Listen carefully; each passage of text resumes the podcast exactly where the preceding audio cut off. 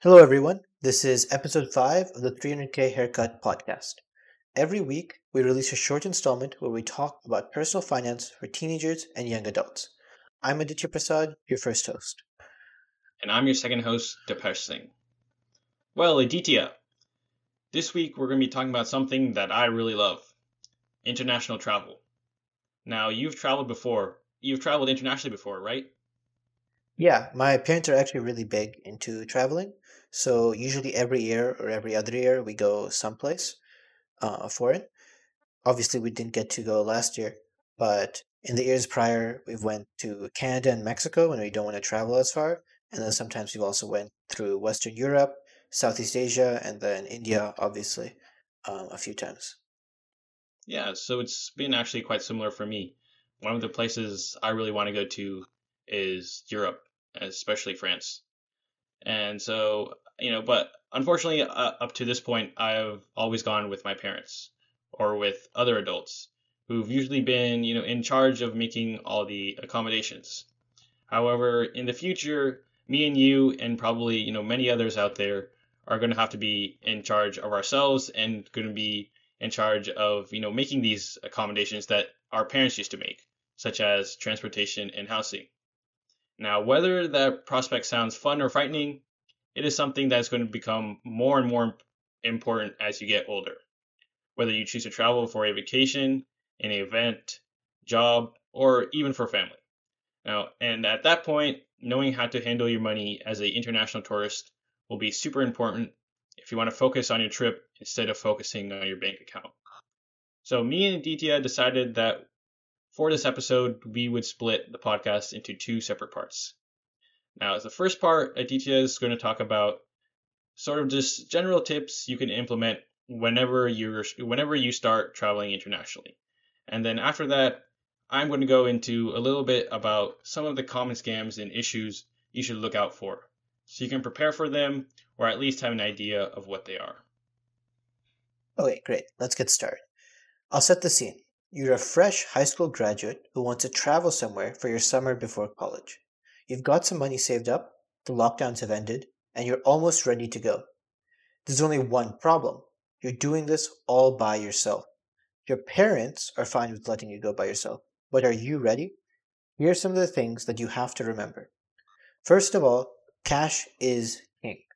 While carrying too much cash might make you a target, you should always know how to access cash, either dollars if you're in a country that accepts them, or the local currency if needed. Cash is safe and is almost always accepted, and there's no chance of any complications occurring, which is really important when it's midnight in a foreign city and you just want to catch a cab back to your apartment. Cash also prevents you from overspending, which we talked about on our budgets episode. When you're getting cash, it's important that you know currency exchange rates and that you use banks or ATMs instead of exchange centers, which often give you a bad deal or rate. ATMs specifically are really great to use because you can guarantee a supply of cash wherever you go without having to carry any on your person. Just make sure to check in with your bank about daily spending limits and fees because some banks will freeze the amount of money in your account or stop you from withdrawing a larger amount than the limit wherever you go. Now, you'll still probably want to use a credit card on your trip. Assuming you listened to our second episode and you've got one already, you'll still probably want to shy away from using it because of the fees that can pile up when you use a na- normal card internationally. Instead, you'll need an international credit card, which you can find and apply for online. A lot of the fancy rewards will be locked behind requirements that probably won't apply to you, but they'll all remove the international fees so you won't be paying more than you think. Visa, American Express, and MasterCard are the most widely accepted brands, but you should probably do a cursory search on what works where you're going. While credit cards will be less accepted than cash, they provide an extra layer of safety with their fraud detection me- mechanisms and also leave you less vulnerable to clever thieves. Speaking of thieves and scams, let's finally discuss a few of the common ones. So, there are three main scams that often occur internationally especially in South America, Asia, and Africa. And the first is tour scams. So tour scams are pretty straightforward. It's usually someone provides you, someone comes up to you providing you with a tour that of a place that you probably want to go to or an experience that you want, and you apply for it, and you go on that fake tour or the scam tour that it is, and you end up getting an experience that wasn't up to your standards or just something that you really didn't want. So the key thing to remember about these scams are that you should always travel with a well-established tour company so that you know you'll get what you pay for and that your safety will be of utmost concern. Do your research, check your reviews, and ask your accommodation for recommendations. Make sure that you always book through reputable websites and operators, because if you don't, you could end up being stranded, injured, sick, or at the very least, at a loss of some money. Now, the second most common scam is probably taxi scams. And so taxi scams are basically where unlicensed drivers will overcharge you with large fees, claim that their meter is broken, or will take you on the least direct route to your desired destination. Now, sometimes taxi drivers may also be working with a specific restaurant owner or shopkeepers. And what they will do is that when you desire to go to, you know, a particular restaurant, um, that's let's say you know 10 blocks away or something like that, they will tell you that that particular restaurant is closed or maybe it's under construction or just something else to try to prevent you from going there. And instead, they'll provide you an alternative such as the place that they're working that they're working with. And if this does happen with you while you're traveling internationally, make sure that you're firm but polite about where you want to go.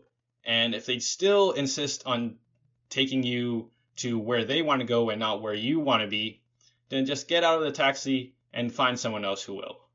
Remember, always call for a licensed taxi.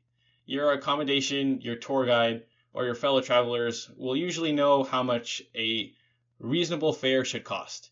And if you do suspect that the driver is taking a less direct route, just pull out your phone, open Google Maps, and click go. As tempting as a cheap fare or deal may be for unlicensed taxis, in some parts of the world, such as Latin America, it can be a starting point for express kidnapping. And that's a situation that you don't want to be in. Now, the final scam I'll be talking about is probably something that we've all experienced, and that's fake souvenirs. Unfortunately, no matter where you go in the world, you'll often come across handicrafts and goods which aren't made by local artisans. Instead, they're labeled as the real thing, but in reality, they're produced in factories elsewhere. Now, if you do really want to get a locally produced product, uh, what I would suggest that you do is that you do your research before, or you ask your friends and your peers and maybe your tour guide uh, about you know ways that you could find these the products that you're looking for. And just remember that you know it's something local. So obviously, in order to find that, you're going to have to go to a local place. You're not going to find that at your commercial, you know, store, your supermarket, or even your mall. So you've learned how to handle your money overseas and respond to common scams. The only thing left is to stick to the rules we already talked about and be careful. Things happen when you're traveling internationally. You don't have to be scared, but you should be cautious. Inform your bank and credit cards of your travel plans. Create alerts. Maybe even set daily limits on your account. Use only secure Wi Fi connections. Hide your cash. Be aware of your surroundings Trust your instincts. And that's it. We're glad you're still here. If you want more tips, resources, and a chance to win prizes like Amazon gift cards, make sure to follow our Instagram at 300khaircut. Thanks for listening, and we'll see you next week.